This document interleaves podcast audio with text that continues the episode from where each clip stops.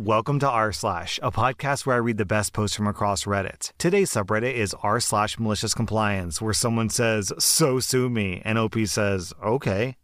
Our next Reddit post is from Noob Romance.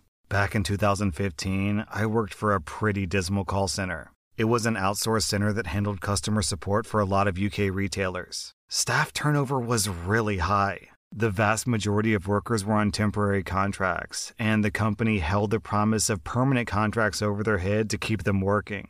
After working there for about two years in February, I was offered a permanent contract because they wanted to put me on the team leader program. The pay was slightly better and the job security was better. The only major difference was how holidays were handled. People who were on temporary contracts were paid for any unused holidays at the end of the working year in April people on permanent contracts had to either use their holidays or lose them. I had just over three weeks of holidays saved up, so the day I accepted, I booked three weeks of vacation in March so I wouldn't lose them all in April. March rolled around, and my manager told me that my holiday request had been refused. I said that's fine as long as you pay me for them, and he replied, No, if you don't use your holidays, you lose them. I said that I was trying to use my holidays, but you weren't letting me.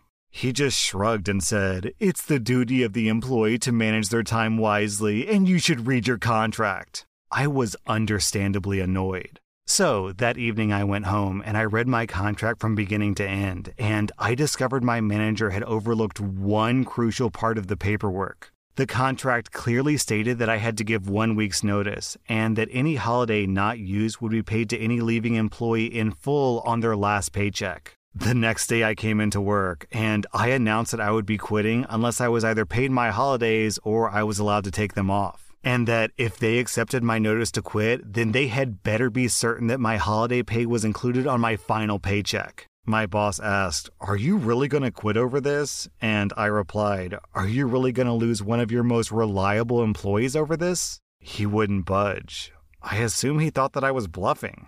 So I handed in my notice, and during my exit interview, I made sure to explain exactly why I was leaving. And yes, my final paycheck did include my unused holiday days.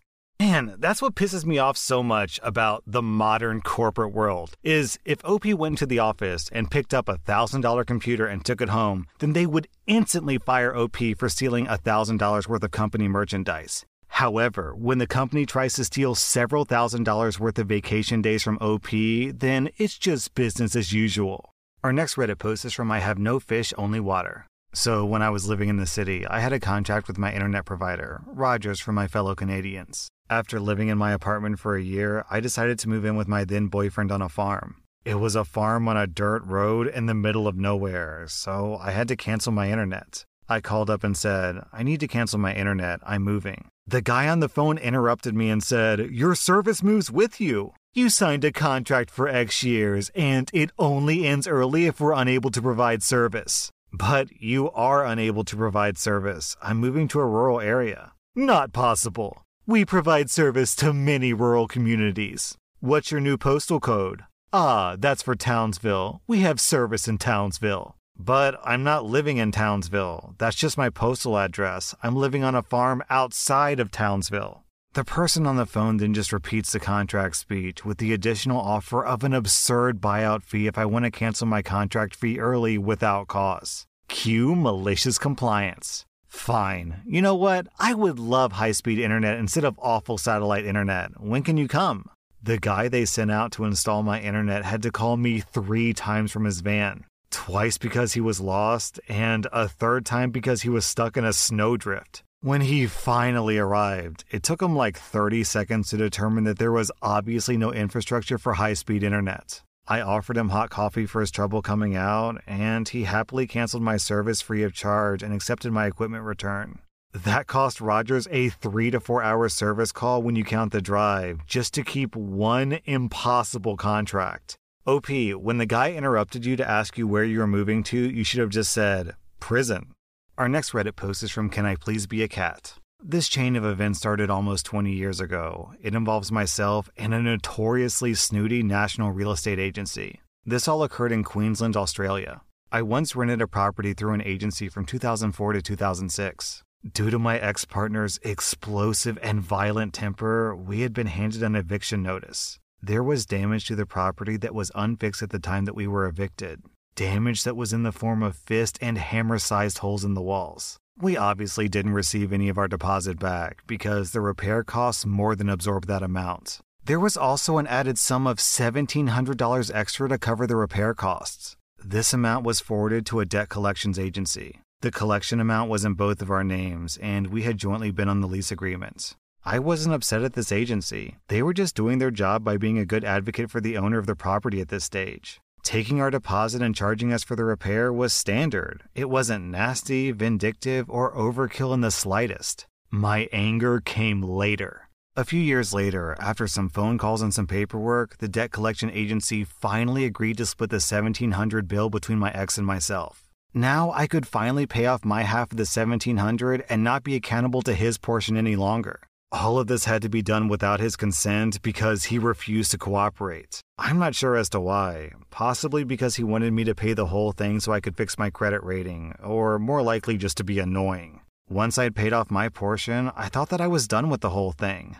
Not so, unfortunately. It turns out the state that I lived in had a blacklist that real estate agencies could add tenants' names to. It's called the TICA list. All they needed to list someone was proof that someone had behaved badly.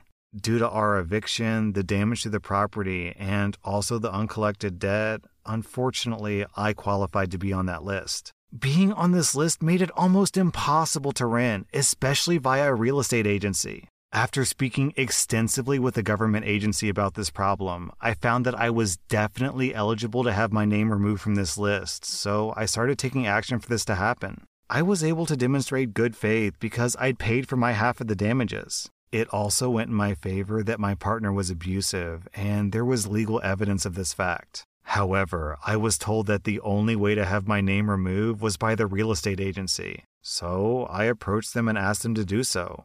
They were very helpful initially.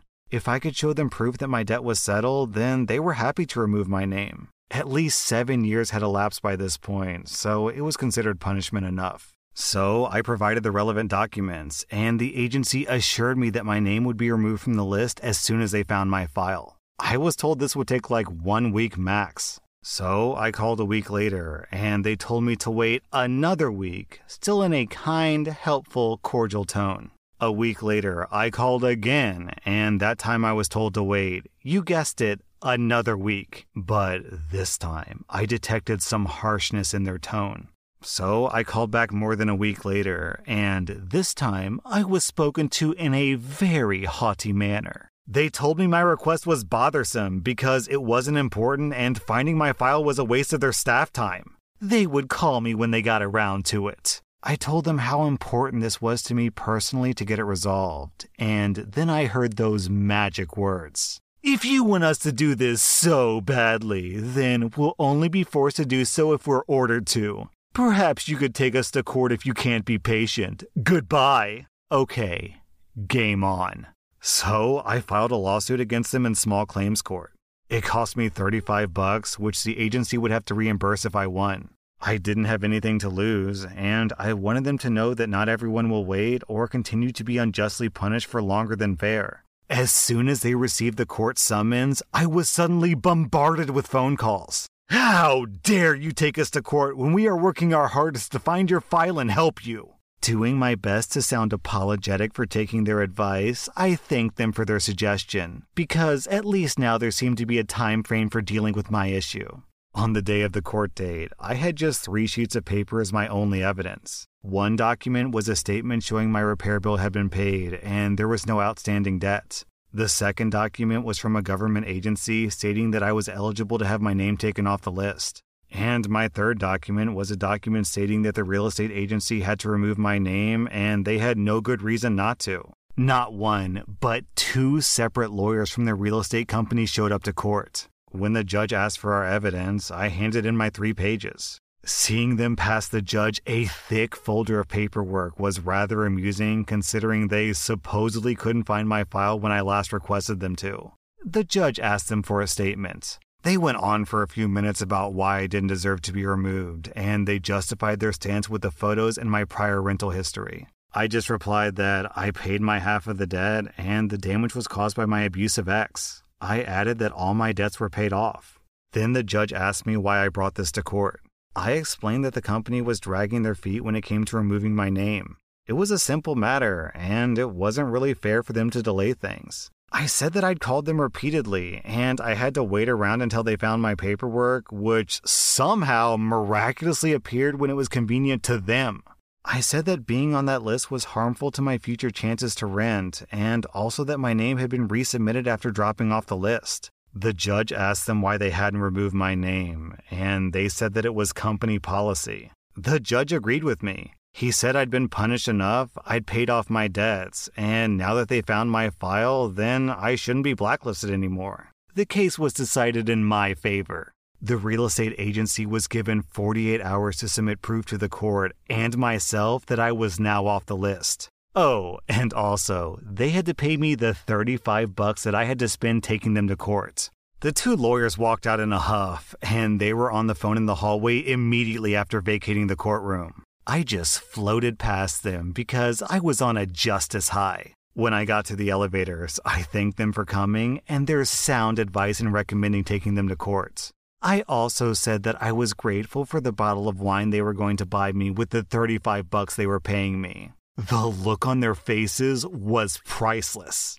So, obviously, OP, everyone loves a story where a scummy landlord gets a heaping dose of justice. But what really blows my mind here is why would they dig in their heels when the two options available to them are one, find the document and just make the change, which costs them, what, maybe like 10 minutes of time? Or two, hire a pair of lawyers to work for I don't even know how many hours and go to court just to have to find the file and make the changes anyways. I have to guess that between two lawyers working, I don't know, maybe five to 10 hours on this, they would have had to spend thousands and thousands of dollars in lawyer fees just to lose, right? Like losing was already free, it cost them nothing. But instead, they're like, no, let's extra lose and lose even more money while we're at it. Because, because why? Just because they were really insistent on being jerks?